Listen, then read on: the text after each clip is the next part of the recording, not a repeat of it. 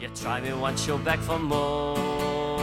Oh, yes, sir, I can boogie, but I need a certain song.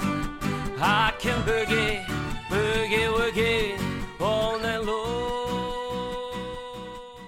Hello, and welcome back to the Tartan Scarf podcast. On this show, I always try to bring in guests who have a unique perspective on Scotland's national game. My next guest has had a literal front row seat to the biggest moments in Scottish football history in recent times. He's Charles Patterson, who spent 17 years reporting on Scottish football for Sky Sports from the press conferences and stadiums of Scotland and beyond. Charles shares his fond memories of Walter Smith's Scotland side and his trick for avoiding the famous glare his thoughts on who had the better golden generation between Hibs and Dundee United, and finally, we dig into Steve Clarke's Scotland side and whether they're on the right track, whatever that means. I do hope you enjoy this conversation and don't forget to subscribe to the podcast so you don't miss an episode. And you can get all of our content by following the Tartan Scarf on Twitter and Instagram. But let's bring in Charles. Charles Patterson, welcome to the Tartan Scarf podcast. Hello, nice to be here. Good. No, it's very good to have your company. Good to see you. Um, before we start, let me just let me throw a date at you before we begin.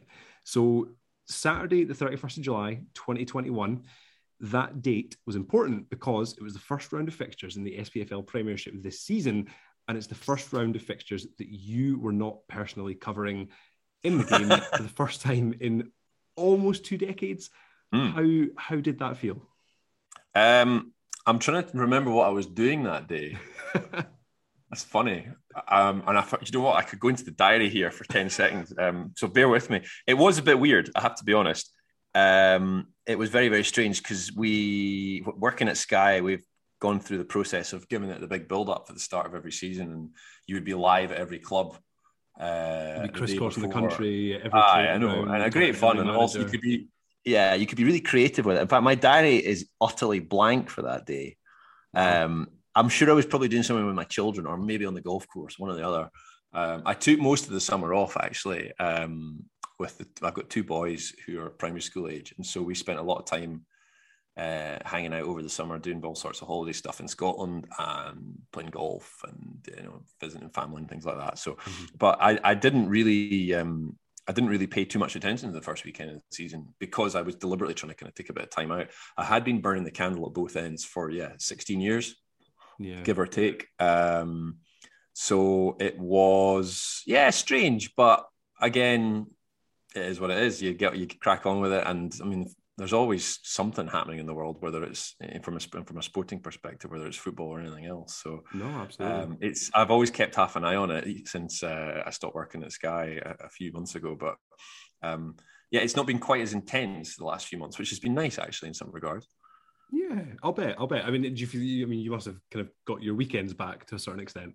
I, I do. Uh, I, I would my family would definitely say that as well. Um, I have been doing quite a bit of uh, coaching. My primary three uh, football team, rugby, cricket, um, trying in vain to give them a decent golf swing.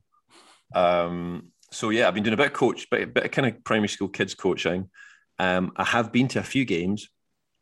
Uh, and I've been doing quite a bit of uh, cooking actually. I've become a glorified chef for my wife, who has a proper job and uh, yeah, just just hanging out at home. I've got uh, our house is generally a tip when you have young children. That is a very um, easy kind of uh, method to get into just living in chaos.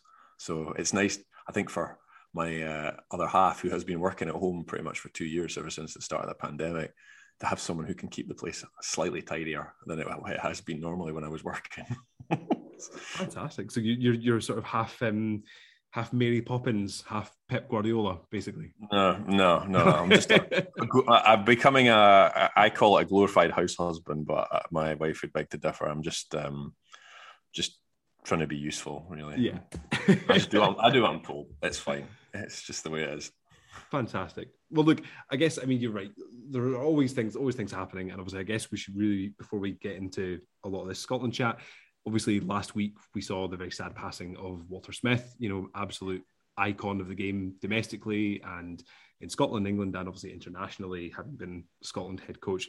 You know, he he's one of the guys who his his stature in the game is so big that he only needs one name. You know, like Sir Alex, in the same way, Walter is all that was required. Now, obviously, he's been around the game while you've been covering it. You know, what, what are your sort of real memories of Walter Smith? And did you ever get the glare at a press conference?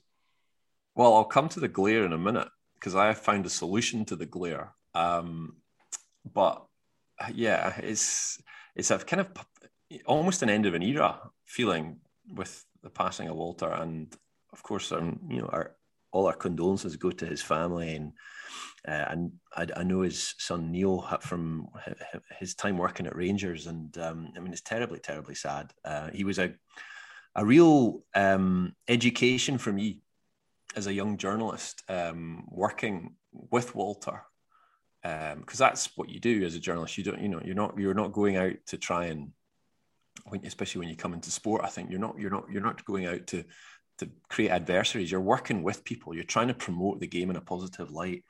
And mm-hmm. when I came into sports journalism in Scotland, Walter had just taken over as Scotland manager. And one of the first gigs that I did uh, was go to the, the Italy game at Hampden when Scotland drew one each. And he was just moulding a team at that point. Mm-hmm. And so I attended the pre match press. And then I, on, on the day of the actual game, I stood behind the goal at the east end of Hampden Park. It was a beautiful sunny day, and I was standing with a cameraman um, who was doing what we call a low behind shot angle. So, and I was told in these, those days it was all on tape. I was told to run the tape back to the to the VT truck if um, you, we got any decent shots and any decent angles. So I was at the far end from when Kenny Miller scored the opening goal, and then I think it was um, Fabio Grosso who got the equalizer. Mm-hmm. Who he was the guy that scored the winning penalty in the World Cup the following year. Um, but that you know that Scotland team was on the rise, and it was all due to Walter because he took over at a time when you know it was really in the doldrums. Of course, um, I mean, um, arguably, arguably our lowest ebb. I, th- I think we, we yeah, were at and, our lowest FIFA ranking uh, ever. Yeah, they were pretty. They were pretty appalling. It was fair to say, and I hadn't really because I had come out of university and I wasn't kind of fully aware of just how bad they were. I'd noticed under Bertie Vogts, the results had been going downhill and downhill. And I think probably like a lot of Scotland fans, I'd become a bit disillusioned and switched off. Mm. And then I get, I, I, I, kind of dive into the industry and I'm, I'm now working around the, the, you know, the club game and the international game on a full-time basis. And you got the sense that he was just, it was going to be a slow burn process but he was so professional. He was so uh, organized and meticulous about his plan for the team. Mm. And so you, you would see him at, at press conferences um, and at uh, you know squad gatherings. They were you know, they used to gather at Cameron House in those days, and everything was just organized, and it was all very. Prof- it was just prof- professional was the word. He was so professional, it wasn't true, and I think that rubbed off on his players and his coaching staff and you got this sense that things were actually going to turn for the better. And obviously they did. And over the course of time, and it was only two years he was in charge at Scotland. Um, and I didn't have a lot to do with him, but I did attend a couple of press conferences, and you you, you got the vibe that they were onto a good thing. And then of course, he went to Rangers. Mm-hmm. And I had far more dealings with him at Rangers on a day to day basis because that was kind of how our working week revolved around um, covering Scottish football. Uh, it was Celtic, one day, Rangers the next, or both on the same day, and you would invariably be at one of those press conferences. And especially the season when Rangers reached the UEFA Cup final, I do recall pretty much living half my life at Murray Park, as it was known then. And there was a press conference every other day because they had a yeah. game every other day. Yeah, yeah, they did. And you kind of ran out of things to say to him. But the reason I say it was an educational process is because at the same time, Gordon Strachan was the Celtic manager. And the two of them, as a for me as a young guy learning my trade, it made you think about every single thing you said to them in terms of a question. You had to be meticulous, word for word, in what you said to them and how you said it, because they mm-hmm. were waiting for one small moment of weakness in the question that you were asking or the way that you were trying to get them to interpret it.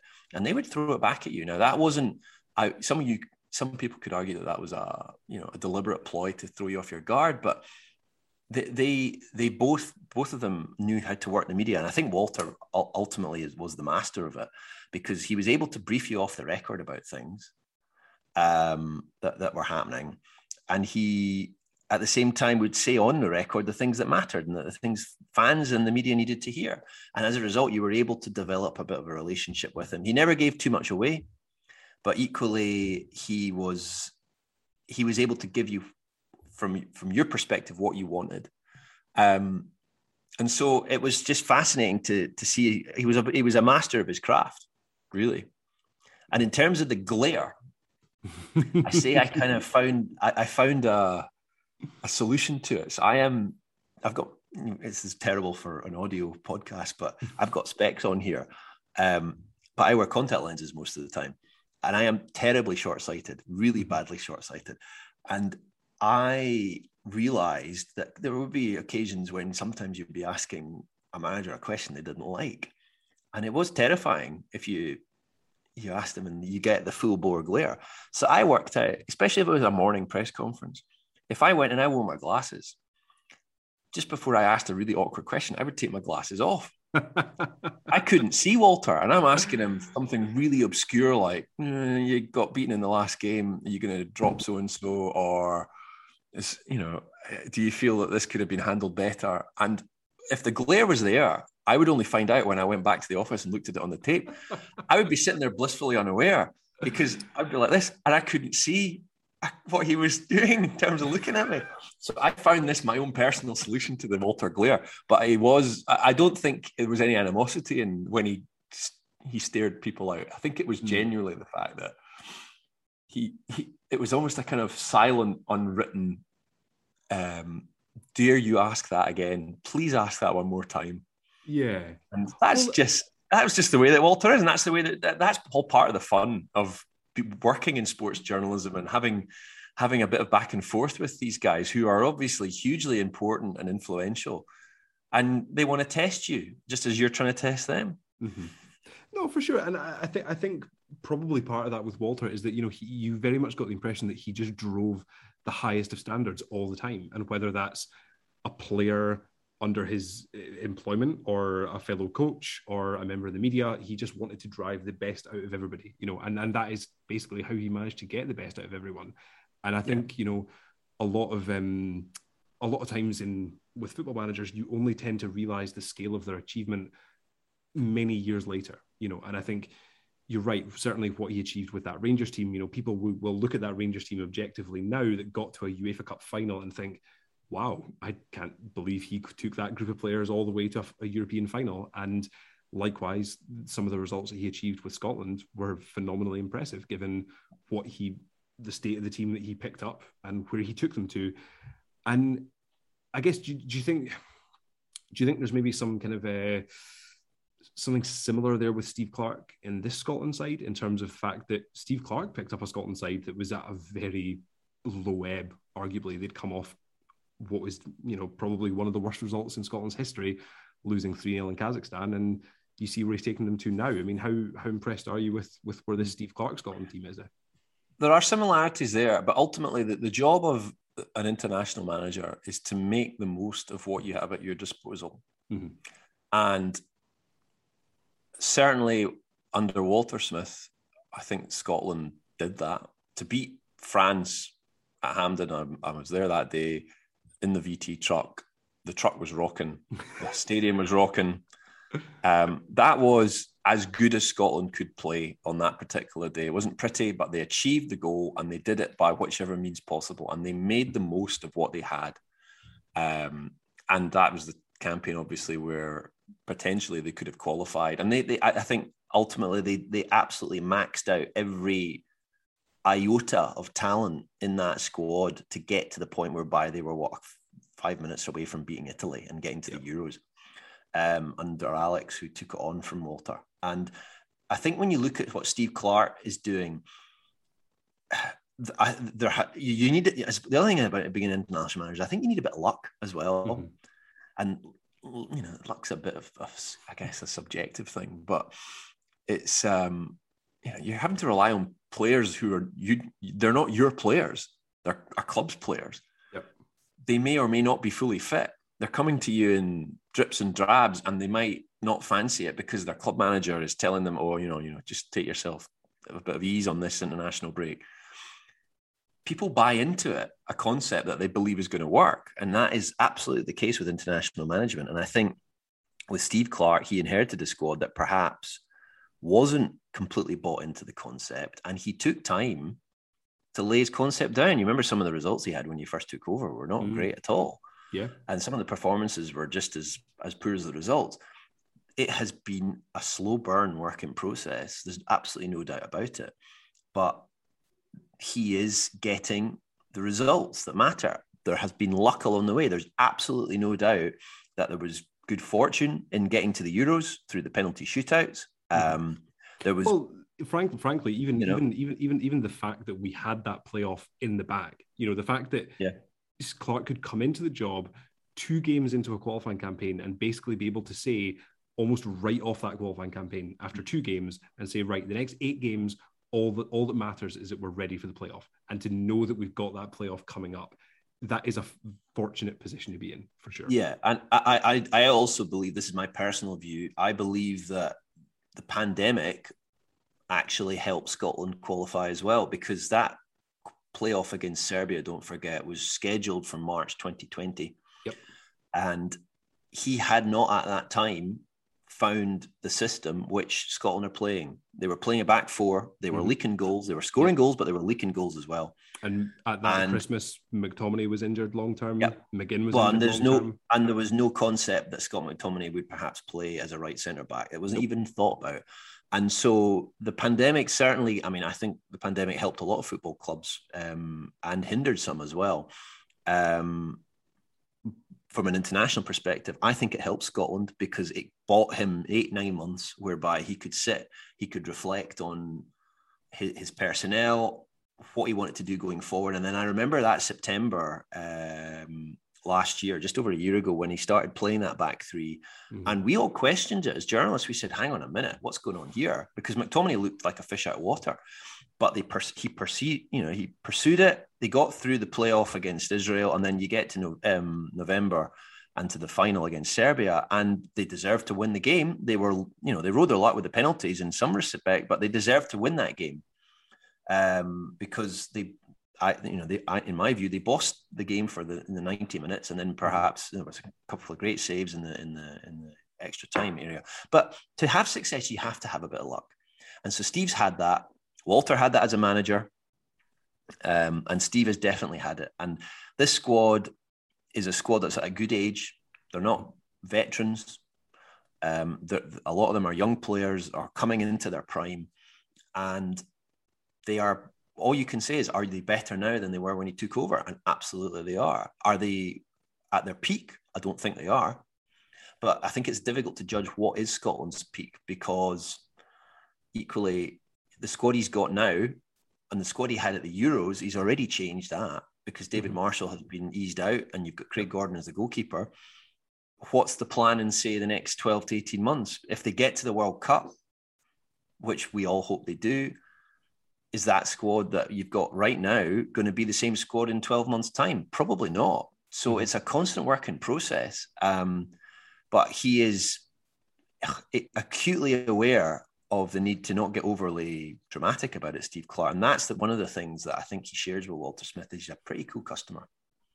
Yeah, yeah, absolutely. Um, I think I think certainly, you know, one one of the things that I see Steve Clarke being criticized over. And obviously, the squad is just about to be announced, and you may be listening to this after the squad has been announced, so we'll know who's in, who's out. But people often say that Steve Clarke he's not, he doesn't make enough, he doesn't make a lot of changes squad to squad. There's constantly calls for certain players to get called up who are on really good form. Right now, Johnny Russell, Ryan Gauld are sort of being called upon by a lot of fans. But I always like to th- like to say, you know, if you look back to the squads that Steve Clarke was playing when he first started, you know, there are so many players that were getting all the caps then that are now no longer in the squads. You know, guys like McBurnie, Burke, Charlie Mulgrew played about four or five of Steve Clarke's first games at centre back and is now no, those guys are nowhere near. And Billy Gilmour, uh, Nathan Patterson, Che Adams, Lyndon Dykes, you know, they've all made their debuts under Steve Clarke, And Grant Hanley's come back, having been away for years. So the evolution of the squad is there and it has been evolving. So maybe it's not happening as quickly as other people might like, but it, you can't deny the evolution of the squad has been happening. Well, I, ultimately, every supporter out there has got a different squad to the one that the, the manager's picked. It's mm-hmm. always going to. It's been like that since the beginning of time, and it will continue to be like that. You'll never find everybody happy. Um, it was the the. you go back to what is the job of an international manager? The job of the international manager is to make the most of the players at his disposal. Now it's ultimately up to him to decide who he wants to put in his squad. But you know, we're a wee country.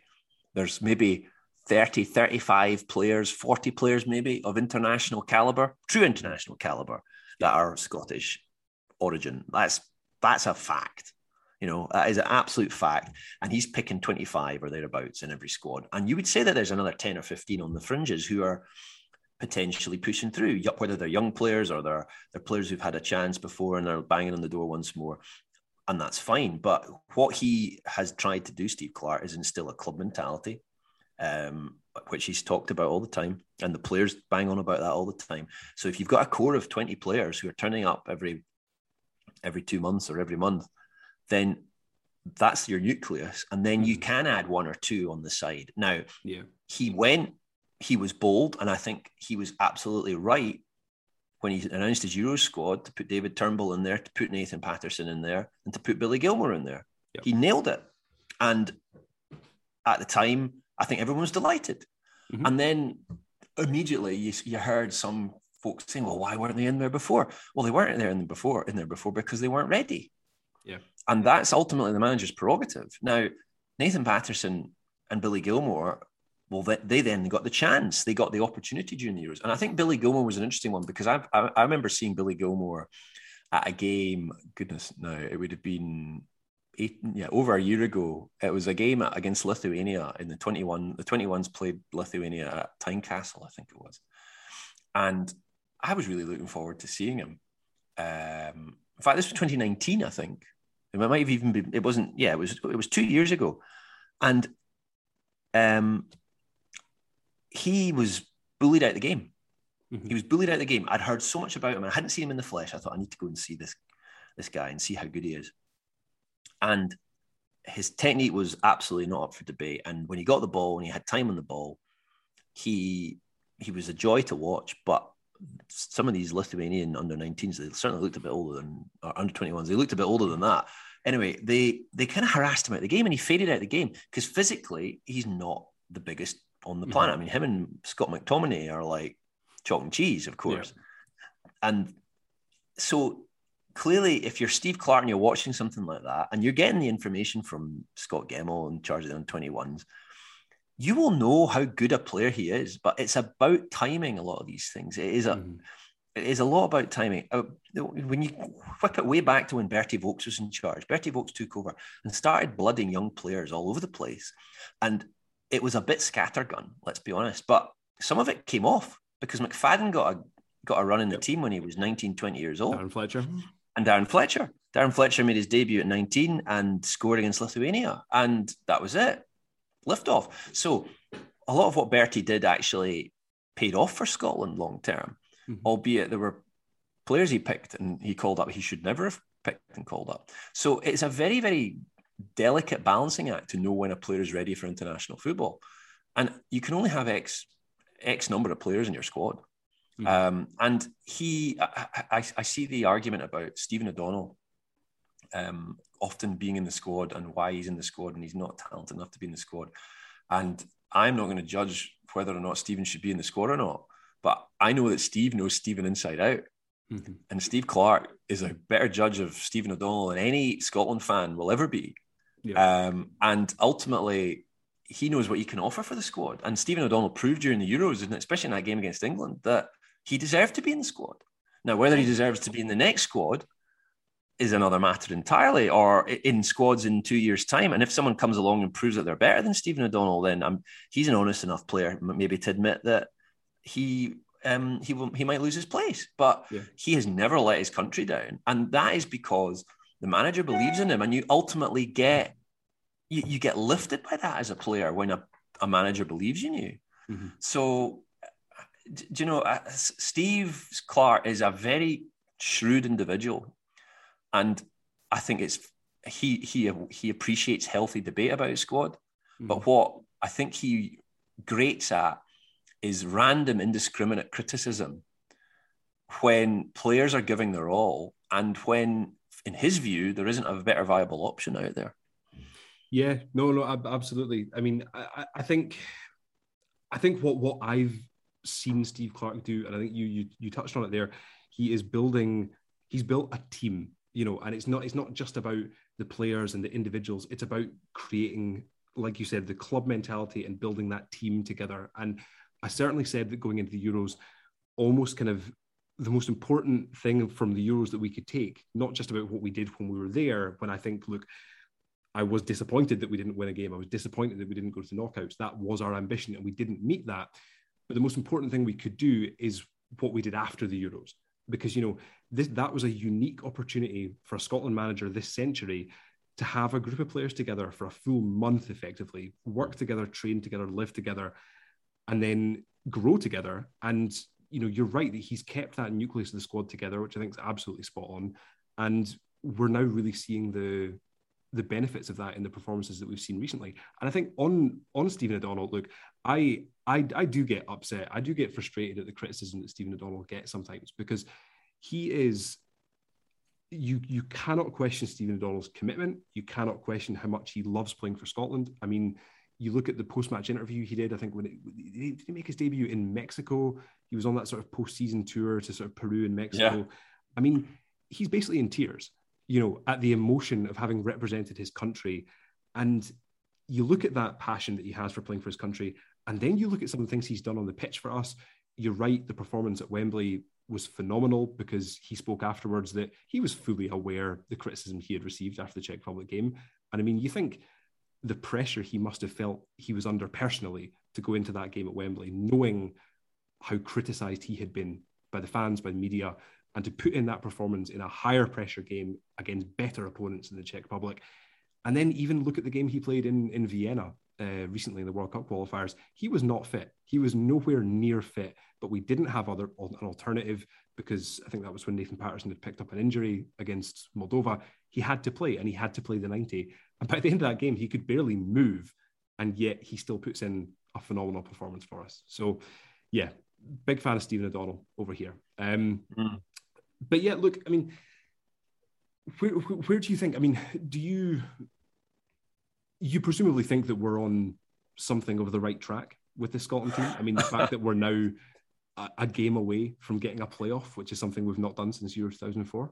Well, here's the $64 million question What is the right track? The right track is to continue improving. The, the, the, ultimately, Steve Clarke is very comfortable in the job in terms of the fact that he signed a new contract recently. Yep. He is, and the, again, that was that was agreed in the summer, and then a couple of shaky results at the start of this group, and you've got people questioning whether that was a good idea.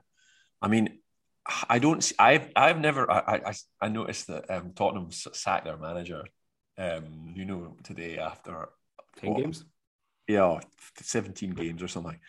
How on earth can you can you build a, a, a, an idea and have a structure that's going to last when short termism is considered such as that? Now, the international manager's job is arguably more difficult than a club manager's job because you've got these huge fallow periods of nothing happening, and then suddenly hmm. it's an all intense burst of a month's you know, full on um, football and coaching and in, interviews, and then you've got nothing. I mean, I remember Craig Levein talking about how he got overcome by the boredom of being international manager. It must, I think, it's a terribly difficult job.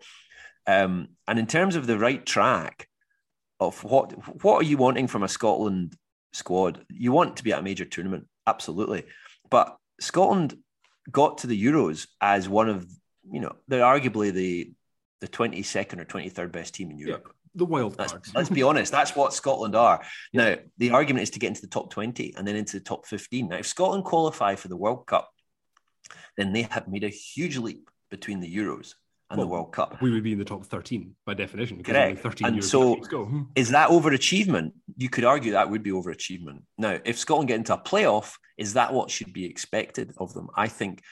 I think that it's not unreasonable to expect a playoff. I think that's absolutely fair given what we've seen. Um, and it looks like there's a very good chance that there will be in a playoff. Now, should they win that playoff? I mean, it's as much of a match as I think there's probably about 15 or 20 countries in Europe that could beat each other any given day. Mm-hmm. Do you know? Um, I mean, I haven't seen some of the teams that potentially Scotland could face in the playoff. I think you know, I, every time I see Norway appear, I just have dread when I think about Erling Haaland um, and what he could do to the Scotland defence. But then Norway didn't get to the Euros because they, um, you know, they got knocked out. Um, so every team is fallible, um, as we've proved. I mean, Austria took Italy to the extra time in the in the um, in the Euros, and then look what we went and did to them in in Austria. So I, I think progression would be a continuation of good results and good performance. But ultimately, I think Steve Clarke also wants to see he wants to see players such as Gilmour assert themselves on the international stage. I think he would probably like to see David Turnbull uh, and Nathan Patterson get a little bit more exposure on the international stage. I've been watching David Turnbull for Celtic. He's not missed a minute for Celtic this season.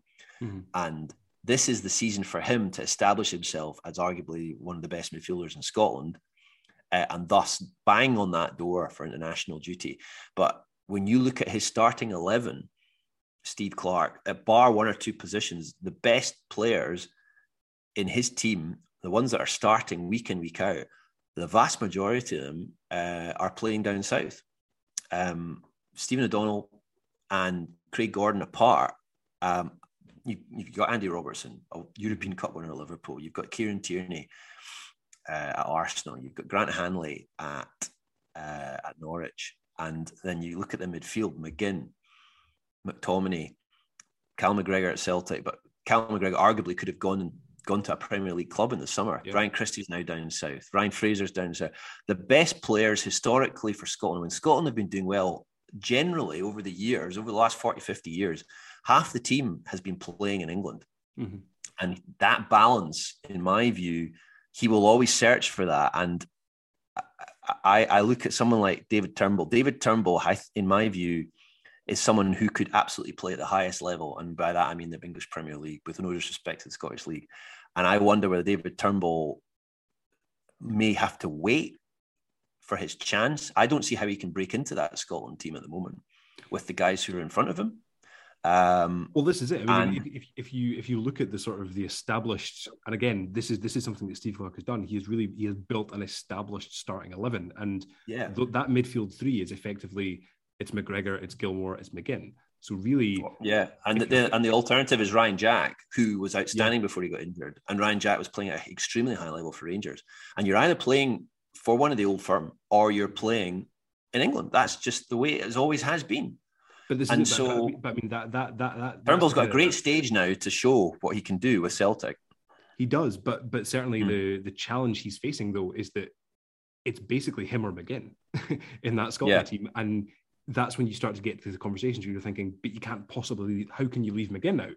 Given how good he's been for Scotland and how it's good to have that dilemma, isn't it? Of course, of course it is. Yeah, but again, you know, you don't want to be an international. Why, why, why would you want to be an international manager right now when you're having to make those determinations? And then even you look at our front two is probably Dykes and Adams, but then you look at Ryan Christie's form since he's been at Bournemouth. I mean, he's got like he's leading almost leading the league in assists, having joined late. I mean, yeah, it's it's there's options there now, which is I think he didn't. Uh, there were options before, but I don't think they were quite as obvious um, when Steve Clarke took over as they are now. He's got depth.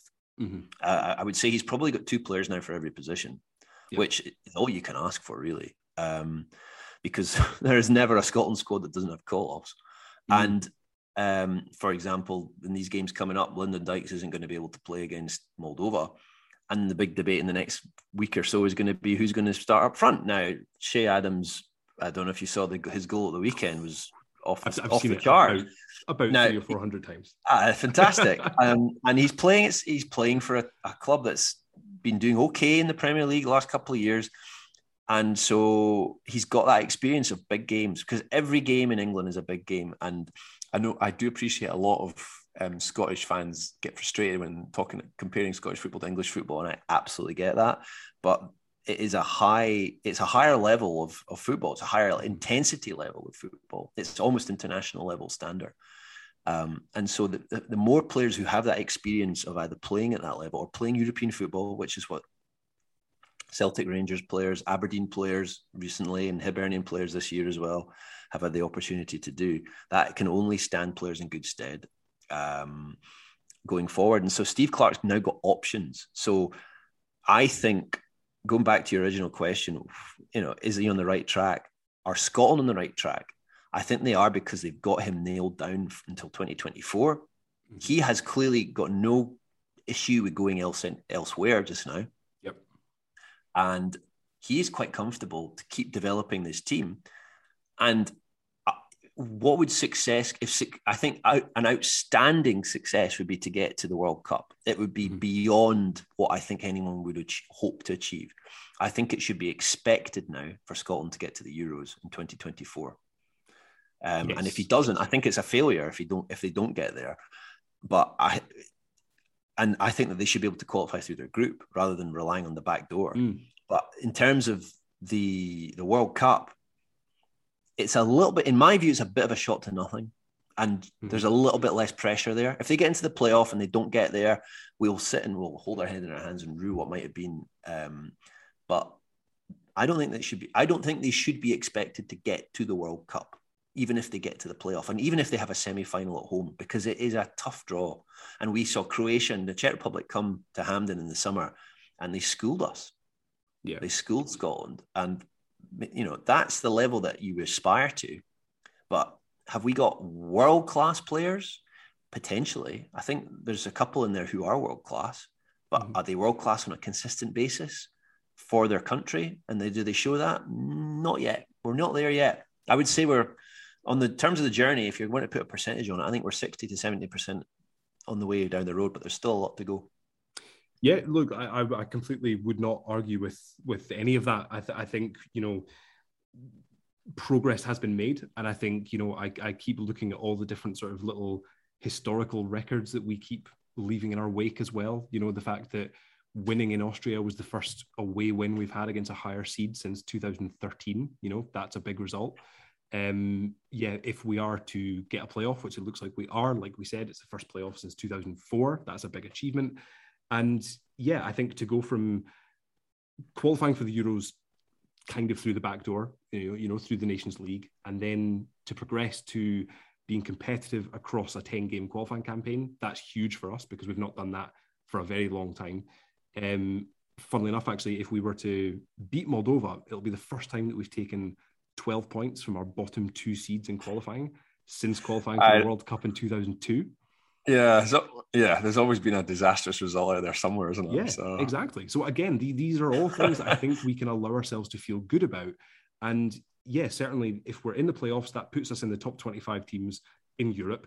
Um, I think the playoffs will be a huge challenge. I, I don't know how confident I am of us going into it. I think what you said earlier about the pandemic helping us in certain ways. I think you're spot on. I think another way that the pandemic helped us is the fact that the they split the playoffs over two qualifying uh, over two camps, mm. so that we had the semi final and final were a month apart.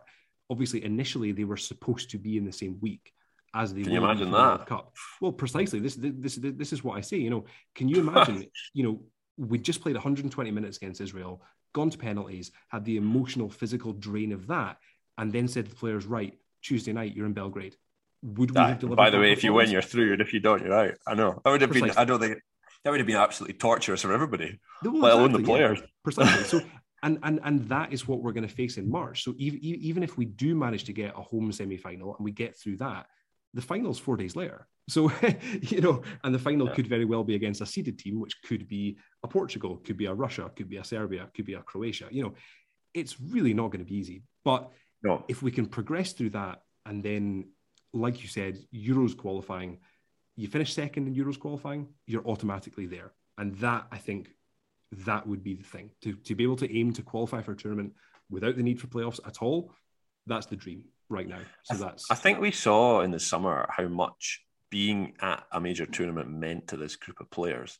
And there have been players in the past, possibly players who are more talented than some of those in this current squad, who didn't value international football. And we talk mm-hmm. about Stephen O'Donnell, but generally, this is a you always have a it's a team mentality. It's not like this this kind of superstar fantasy manager concept that you see at some of these clubs, the big clubs now with money to burn.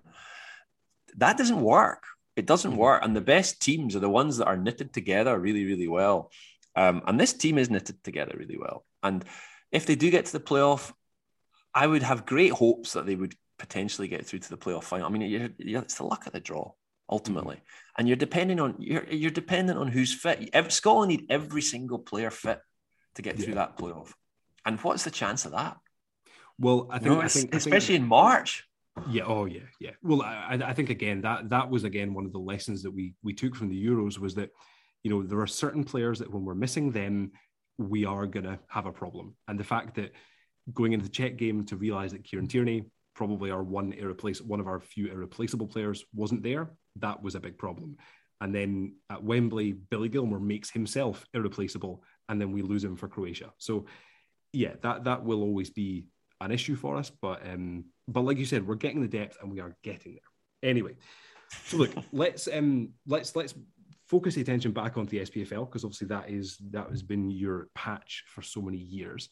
Um, you know, and I'm fascinated to get get your take on sort of some of the players that you've sort of covered, uh, who's either started their careers or really learned their trade in the SPFL because there are so many of them. You know, I know we said about English football is the pinnacle, and of course it mm. is, but you can't ignore the fact that so many players who are playing at such an incredibly high level now came through the school of hard knocks in the SPFL, which is so impressive. You know, like let's let's start with that that Dundee United team. You know, mm. and it's crazy to look back at it now. You know, you've got Andy Robertson, John Souttar, Stuart Armstrong, Ryan Gauld, Gary Mackay-Steven, Johnny Russell. You know, looking at that team, who did you think at the time was the standout prospect? Who did you think would go the furthest and whose progression has most impressed you?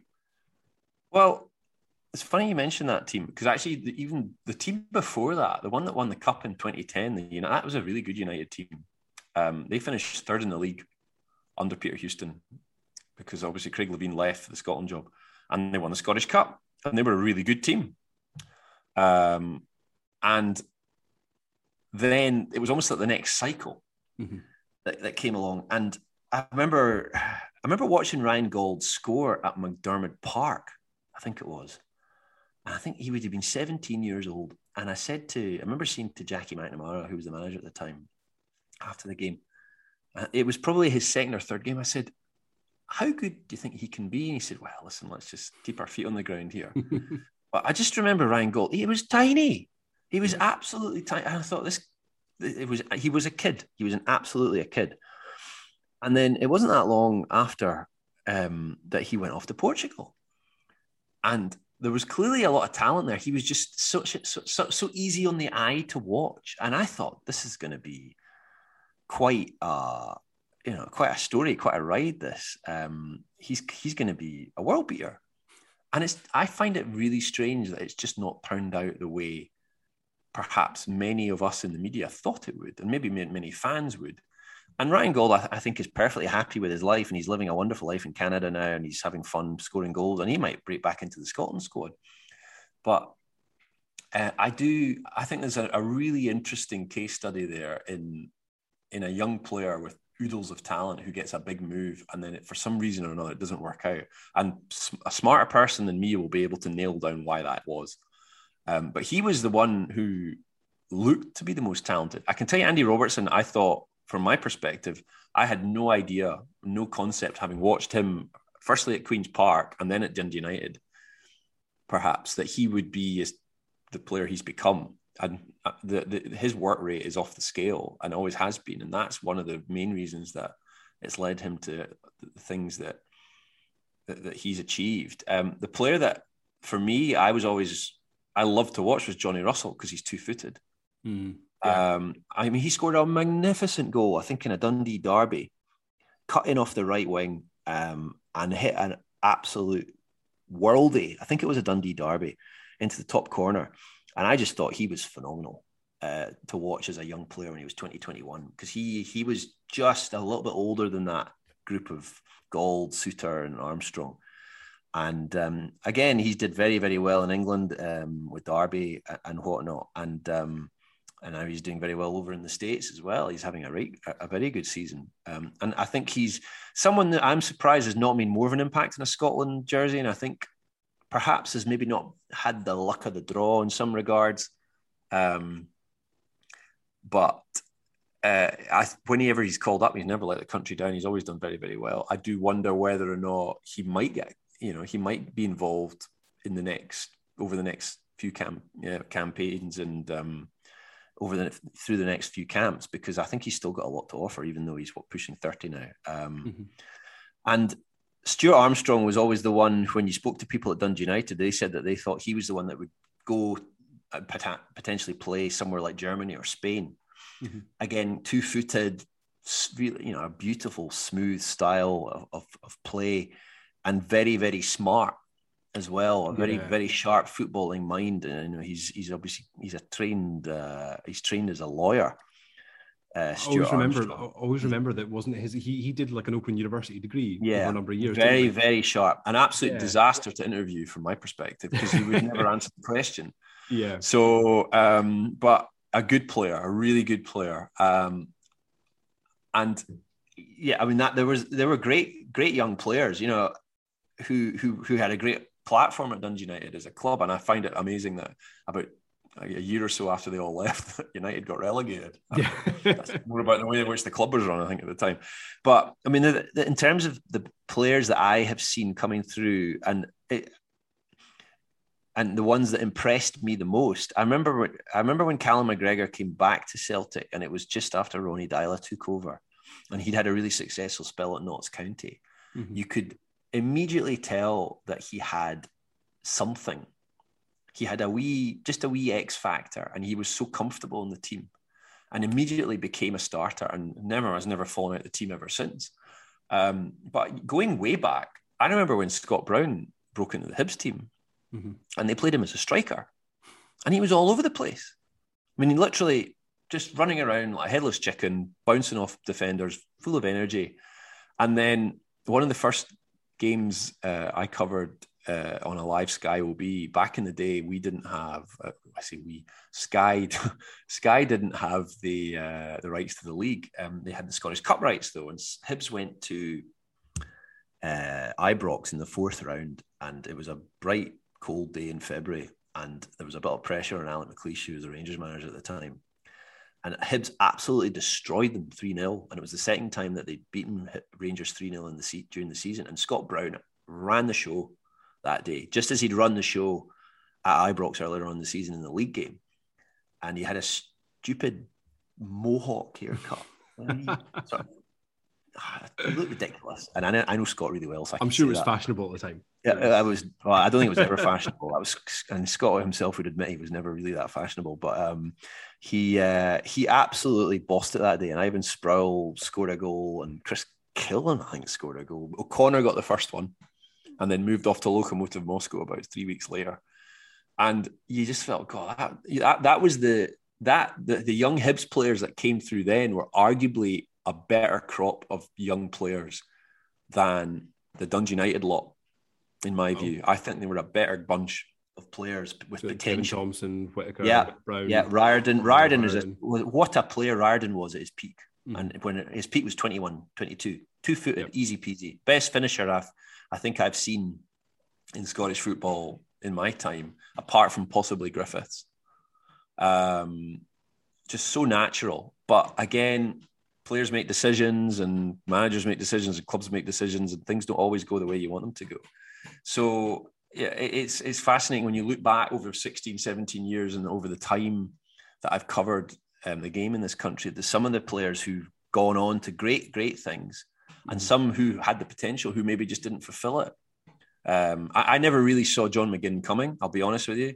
Mm. Until he went to Hibs, I, I, knew he had loads of potential at St Mirren, and obviously, they, you know, they won the League Cup um, when he was there, and I never really kind of grasped how good a player he could be yeah. until I saw him laterally at Hibs. Mm-hmm. And it's it, sometimes you just don't.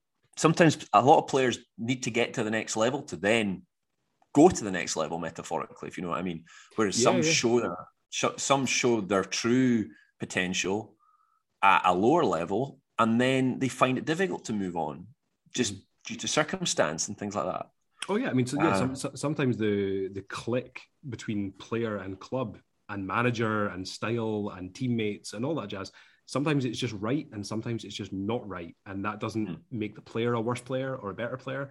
I mean, John McGinn, John McGinn is a fascinating one, and I sometimes think about you know there are sometimes these sort of sliding doors moments in football, and John McGinn's arguably a perfect example of that because he was he was coming out of contract at St Mirren, and obviously I don't know what offers were on the table for him at that time. Obviously, he was very highly rated; he was being talked of about a lot, and then he has that incident in training with Stephen Thompson where Stephen Thompson throws the spike and it goes through his thigh, yes. and it puts him out for the season. And I sometimes wonder to myself, you know, I wonder what what what impact that made on John McGinn's value going into the sort of free agent market. And you can't help but wonder, I bet his options changed a bit, you know, given that suddenly mm. he hasn't played for weeks, he's out injured, and it's amazing how quickly people can forget about you in football. So would he have ended up at Hibs without that injury? Maybe not.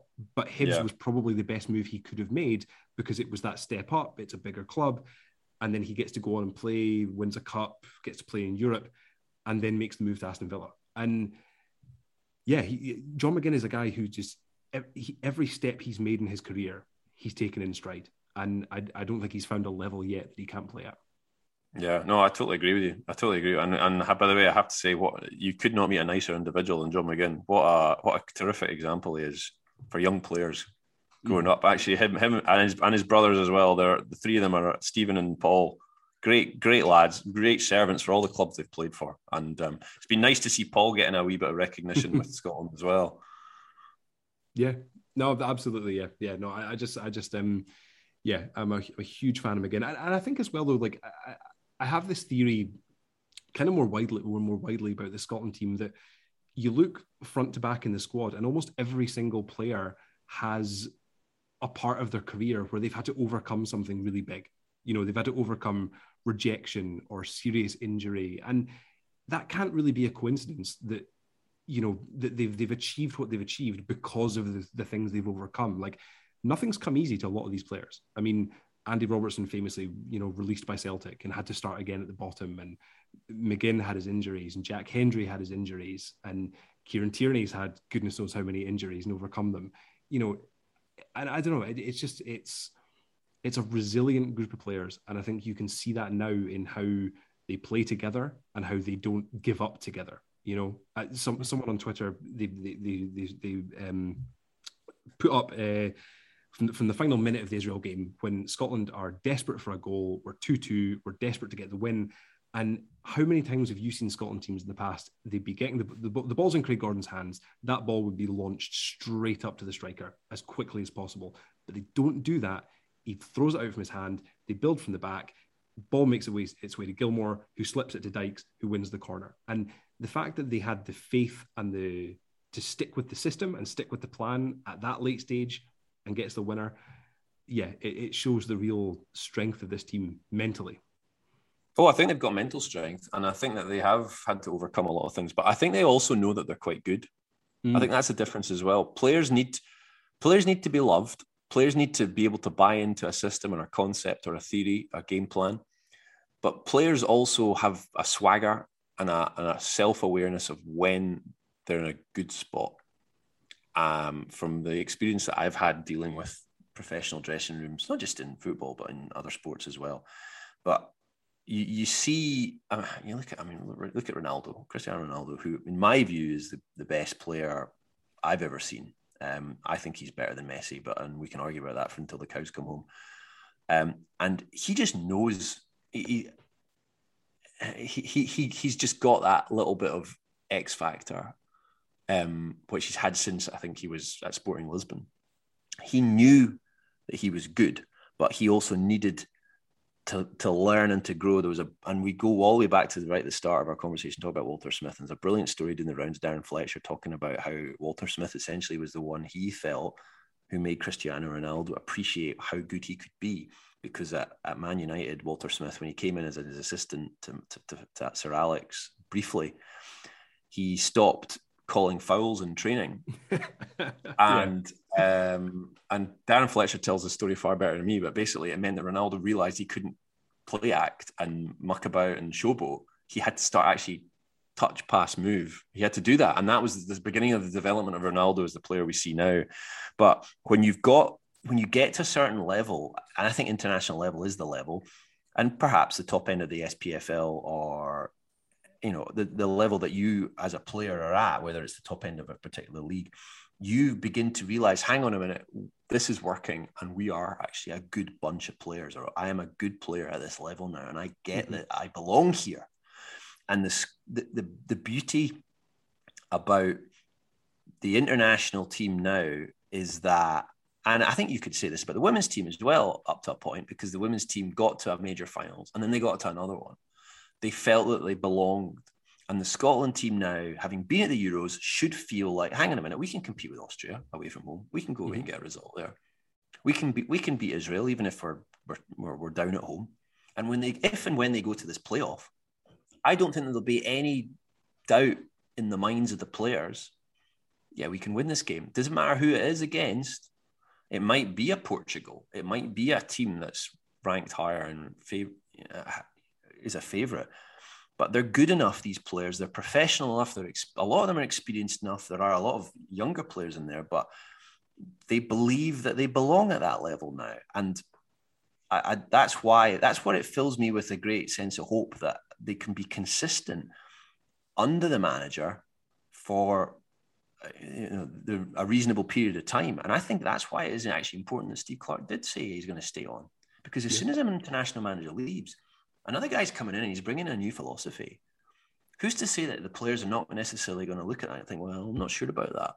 Mm-hmm. And then you're basically starting from scratch again.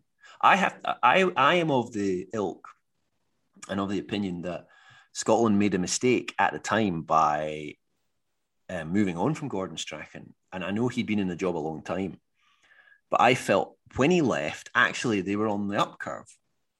And I think that the at the board at the time, in my view, made a mistake in, in moving on from him. And there was a lot of stuff that went on in the background that led to that decision. But the players that I spoke to at the time weren't entirely happy that he left because they felt that they were onto a winner. Yeah, but well, well, I mean, that's they, history, they, yeah. Of course it is, yeah, absolutely, yeah. Well, I mean, they they, they just finished a, a calendar year unbeaten, which is something that we have, we don't do particularly often. Um, but I think you know, actually, t- touching on that point, I think one of the things that you look for, and presumably you you might get a bit, have a better read of this being closer to it than we are as supporters, but I always try to look for: do the players look like they're enjoying it? Like, do they look like they want to be there? Do they look like they're enjoying being there? And I think you did, you certainly got that when Gordon Strachan was manager. The players certainly felt like they wanted to be there and they were loving working under Gordon. And I think you're absolutely getting that now. I mean, a lot of the a lot of the video content that the Scottish FA have been putting out recently has been absolutely first class. There was a video that they put out after the Israel game, and it was following the players on their lap of honor. And a couple of things I, I, I just loved about that video. One of them is the fact that you see Andy Robertson as soon as he they start it, he's going to the sideline and he's calling on all the subs because he's saying, right, we're all the team, you're all part of it, get on. The fact that the subs are buzzing and they're happy and they're smiling and they're joking with the guys, they're not pissed off that they didn't get on the pitch. They're part of the team, they're part of it.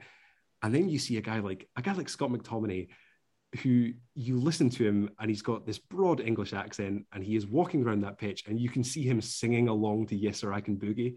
And I'm just like, that fills me with just so much joy seeing that. I mean, do you do you think that there's there's something in that that a happy team is a good team yeah. as well? Yeah, and I I think at the same time you can't you can't take oh they're happy, and, and so that's fine. Don't take that for granted. Mm. But when you go into your workplace and you're happy, you're going to you're going to produce better work. That's just a fact of life. There's absolutely no doubt about it. Um, so yeah, I do I do absolutely get that, and that's the that's the club concept. That's mm-hmm. what Steve Clarke has tried to build, and I think he feels he has built. Um, and that's what successful Scotland managers before uh, him managed to do. Um, Gordon, I think, did that. I think for uh, a time, I think Alec McLeish carried that on in his first spell from what Walter achieved. And so, yeah, it's it's. It, I don't think it's rocket science, to be honest. Yeah, you you say that, but obviously we haven't had too much success over the years, so it's sometimes easier said. We're a wee country, Gordon. We're a Indeed. wee country. We're not. We're, we do punch above our weight, and I think we would be if we get this World Cup. There's no doubt.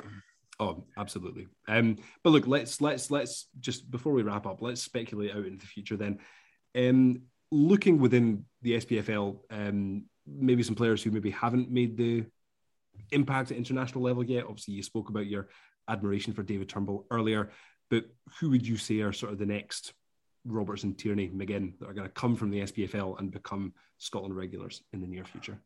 Well, I think we're going to need a goalkeeper soon. Yes. Um, with the greatest of respect to to Craig Gordon, um, he's just younger than me. Um, you know, and that's, you know what, now I'm giving away how old I am. Do you, yeah, do you, do you want to know what I found out the other day? The, the last time, the last time we played Moldova in Moldova, when it was Bertie mm. Vogts's last game in charge, that was Craig Gordon's fifth cap. Aye, yeah, I know. Twenty-one-year-old Craig scary, Gordon.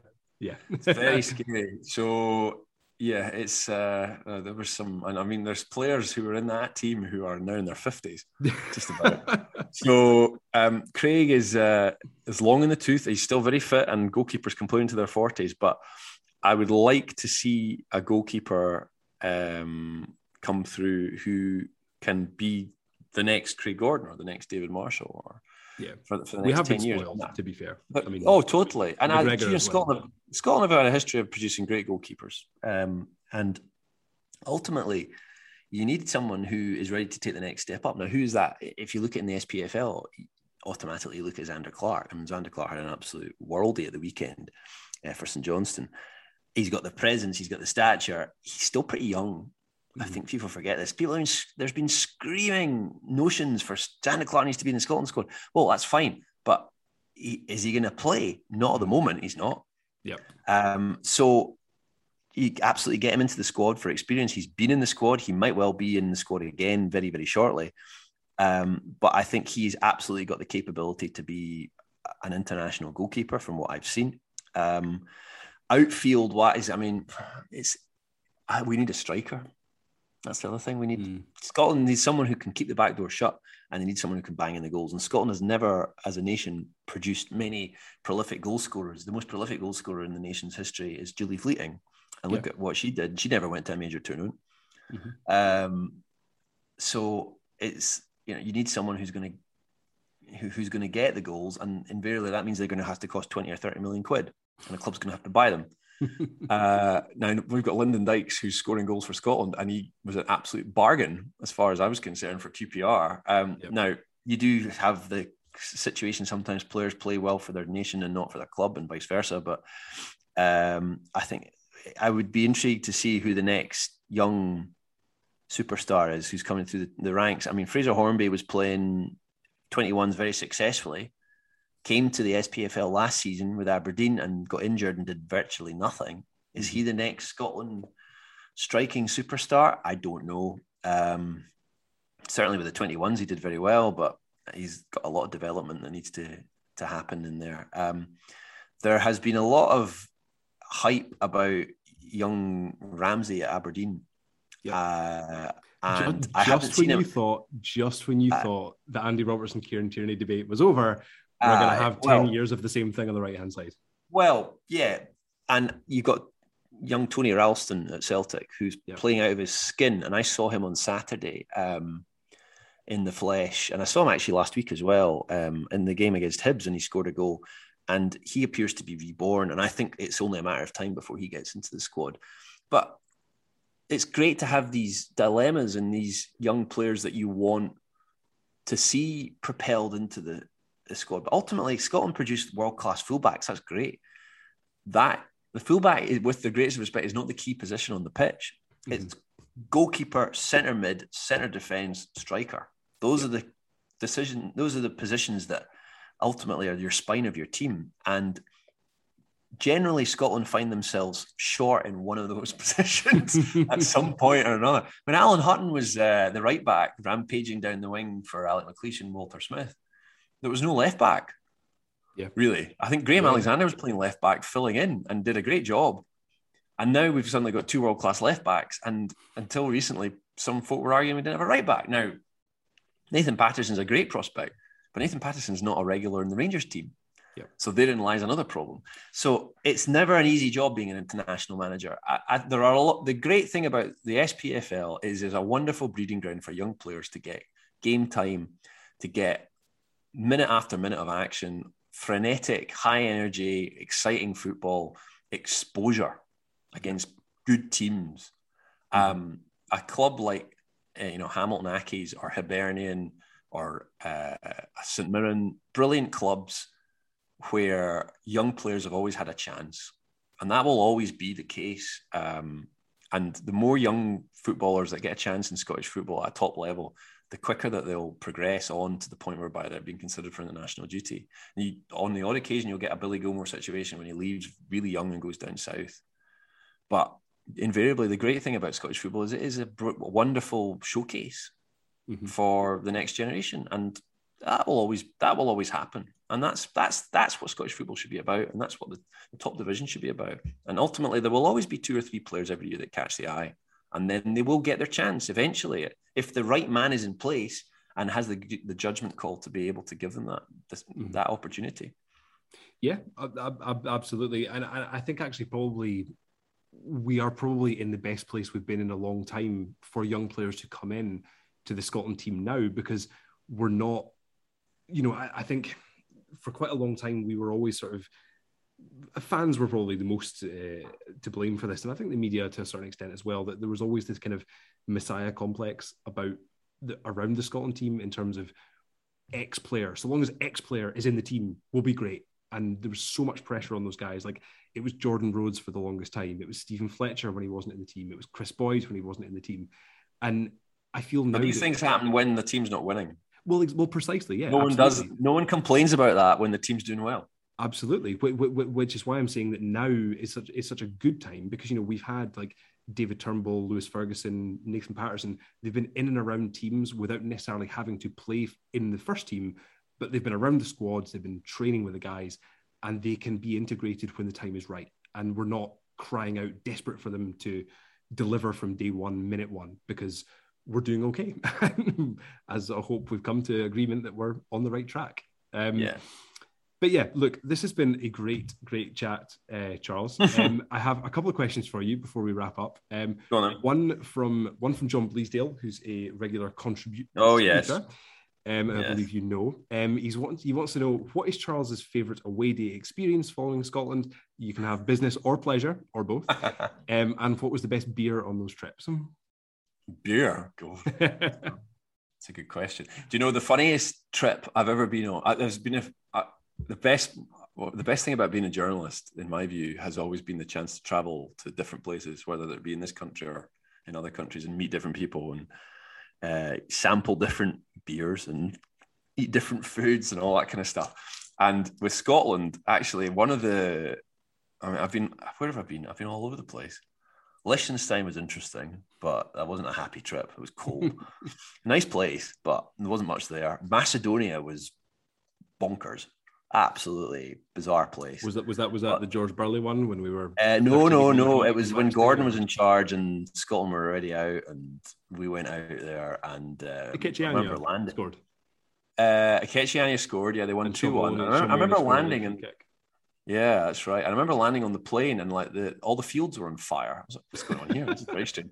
And we went we went out for dinner actually in Macedonia, and the um it was internet it was Independence Day weekend, and there was a big rock concert going on in the middle of the square. And I just remember our meal. There was four of us at a meal, and I think we we we had about three bottles of wine between us and a really nice meal, and it cost something like six pounds or something ridiculous. Um, but the best trip without a shadow of a doubt, was Croatia um, away when Scotland were we were we were and I really probably shouldn't be saying this, but we were unofficially in the press box doing almost a sweep on how badly Scotland were going to get beaten. So Gordon Strachan had just Strachan, taken yeah. over. Was, they were already out. The, the, the previous game had been in Novi Sad in March in the snow and they'd been knocked out of the World Cup already. 2013. We were, we were mathematically the first team to get eliminated I, from qualifying. I know. They were abysmal at that time. They had just taken over and from Levein, and they were diabolical. Um, and they they'd lost two games. They'd lost to Wales. They lost to Serbia, and then we go out and it's June in in Croatia, and Croatia ranked number four in the world, and there were no fans at the game because they'd been banned. And uh, I think there had been racist chanting or something. Anyway, we're in Zagreb, which is a beautiful place. Very strange trip. Um, the day before, I remember we went to a cemetery to film the Croatian players because they were visiting the grave of a basketball player who died in a car crash um, like 10 years before or something. And this guy's a national hero in Croatia. And so the whole squad go to this. Um, we got invited by the Croatian press team to go to this graveyard. And I was thinking, this is really strange. And so we're filming Jelavic, who just left Rangers to go to Everton, and Modric, who was, you know, starry eyed at that point at Tottenham, just about to go Real Madrid and Mandzukic and all these superstars, and they were a really good team, Croatia. And I remember, and, and Eduardo, you remember Eduardo used yep. to play for Arsenal. He was Arsenal, at Arsenal, yeah. Until yeah. Anyway, all these great, great, great players, and we were thinking Scotland are going to get walloped here. and um, he played three at the back. He played Russell Martin and Grant Hanley, I think, and I can't remember who the third one was. Anyway, and Robert Snodgrass scored a goal because Maloney flicked it on. Robert Snodgrass burgled a goal in the first half. And we were sitting in this tiny little press box and we all jumped up and just about hit our heads off the roof. And Croatia just couldn't get going at all. And Scotland won 1 0. And as I said, there were no there were no uh, fans um, in the stadium, so you know everyone's we're all jumping up and down in the press box, like 15, 20 of us, and the Croatian journalists are giving us evil looks. And so we go into the press room, and people um, in Croatia in the press room, certainly in 2013, were quite happy to smoke, no problems. Um, and so there's like fumes of you know cigarette smoke and pipe smoke wafting around the room, and we're in a bit of a rush because we at that time travelled as journalists on the plane. Yeah. With the squad. Um, it doesn't happen anymore. You can ask the SFA why. I'm sure they'll give you a very diplomatic reason. Anyway, um, Gordon Strachan comes in slightly buzzing after getting this win and sits down, and the interpreter sits next to him. And Darryl Broadfoot, who was the media officer at the time, sat down and said, Right, we'll do the Scottish journalist questions first, and then there'll be a couple of Croatian journalist questions, and then we'll have to go to the we'll have to leave because we need to go to the airport. And the Croatian media were not impressed at all at what was being translated to them and started yelling at Gordon. And Gordon Strachan, for all his faults, is a stickler for manners. Yeah. And took the hump with this, did not like this. And I was told, Darryl had said, right, you can ask the first question for Sky. And I was, I had started on my question, and then this Croatian guy, this big burly guy, about two rows behind, breaks in and um, starts interrupting me. And Gordon went, "Oh, hang on a minute! Oh, no, no, he's asking a question. Quiet." I was like, "Thanks, Gordon." Ask the question again. this guy starts shouting again in Croatian.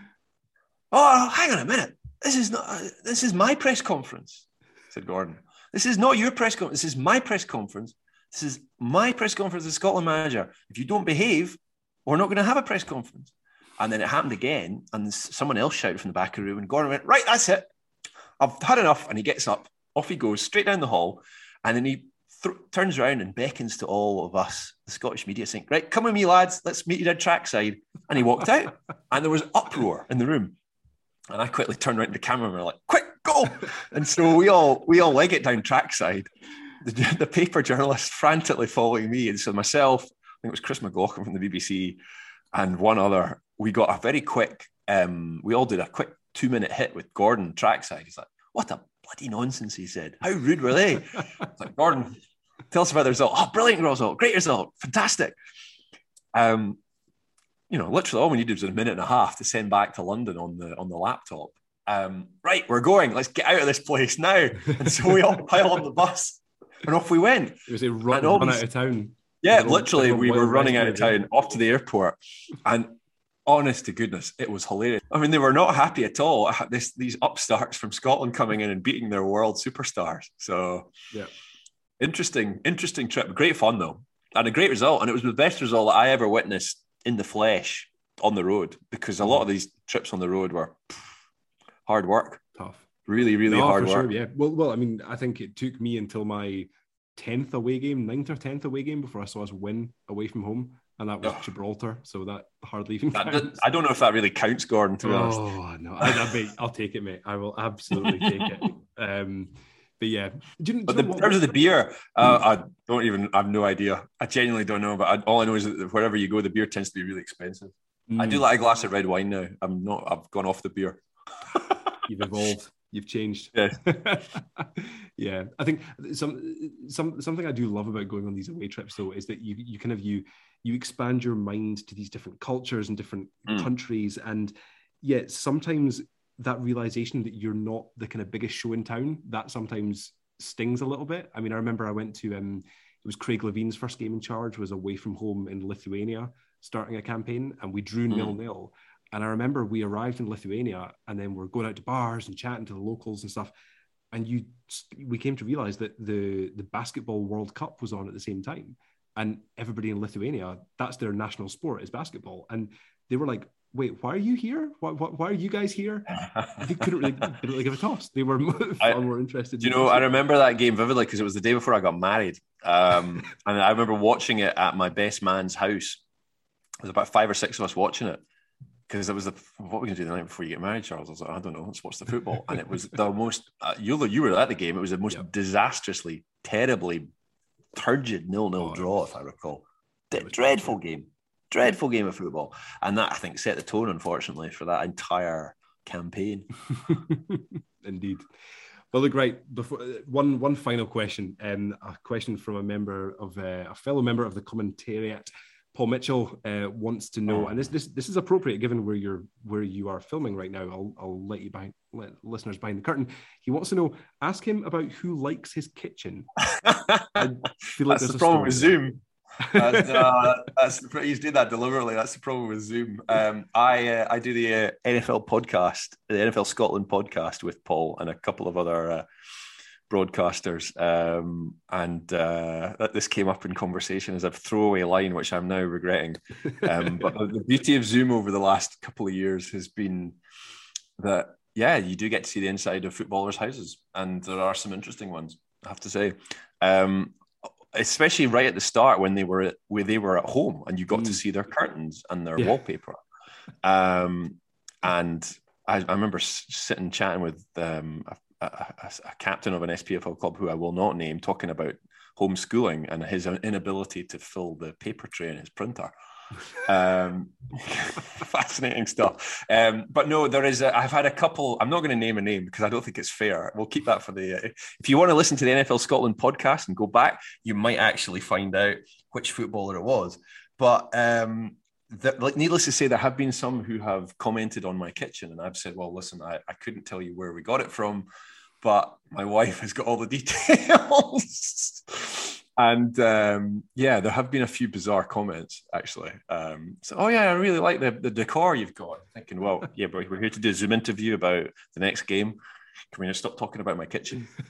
so, um, but that's hey, listen, it, has been a bit of a weird world last couple of years. So I'll let footballers can sometimes have relatively boring existences. So anything for a bit of a bit of banter. There's been some very amusing Zoom calls involving the media over the last couple of years. People in mm-hmm. cars, people where they're when things have cut out, when the audio has not been on, or it has been on and they didn't know. Mm. Um, especially at the yep. start, it was it was a bit odd. Um, I, I, I did it. I remember in, it. Well, well, my yeah, my, my, my children gate crashed a couple of um, a couple of live uh, zooms I was doing and, and Teams interviews I was doing. One with one with uh, Anne Budge actually in particular, and she just was hooting with laughter for about five minutes because my six year old had come in looking for something, and it, it took her about five minutes to sort of uh, stop laughing from the fact that I was explaining to her what was going on. So, listen, that's the world we live in at the moment, isn't it? But we're all used to it now, and the technology is a lot better than it was when the pandemic started,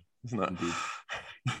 Indeed. But look, Charles, this has been an absolute pleasure to spend time in your company. Um, great to get your insights on Scotland team, SPFL, past, present, future. Um, this has been great. So thank you so much for, for taking the time. Pleasure. Absolute pleasure. Oh, yes, sir. I can boogie. If you stay, you can't go wrong. I can boogie, boogie, woogie, all night long.